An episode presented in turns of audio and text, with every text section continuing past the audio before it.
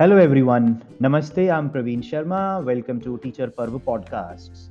Today, while uh, I was uh, thinking in the morning what thing I shall talk about to my fellow learners and participants of the session that I'm going to take at 10 a.m., I couldn't come up with a topic uh, or some intention or some agenda.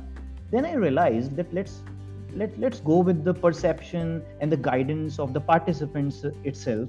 And here i am. They have given me nursery rhymes as a topic.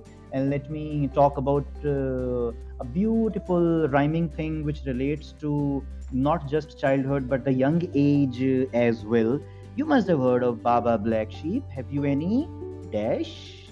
Is that wool or wool someone will say at my age it is wool because there is double o so baba black sheep have you any wool? Yes sir yes sir i'm not fool so baba black sheep have you any wool? Yes sir yes sir three bags full.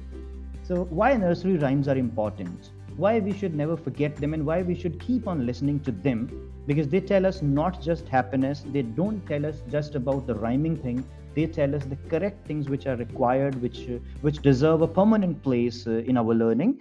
And while we are teaching grammar while we are teaching english language uh, there's one insistence to every single person whether you are teaching it or you're learning it or there are people around you teaching or learning it tell them to teach language in context tell them to teach language for usage. Don't teach language for examinations because languages are not subjects. They are uh, medium. They are the modes. They are the weapons that we can use to connect with people. And uh, i'll conclude my words about language and grammar and nursery rhymes. Language is a conspiracy between two people. Everyone wants to impress the other one. So let's be good people. Let's make good stories in language. Thank you very much for being with teacher Parv podcasts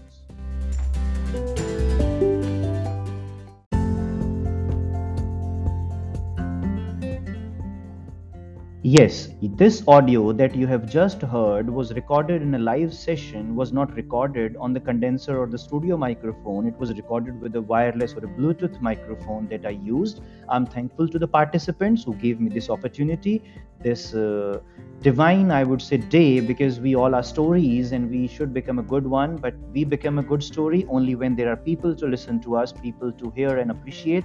I'm thankful to all the participants who are going to become educational podcasters and will take the PodMOOCs journey ahead. Thank you very much from Praveen Sharma's side.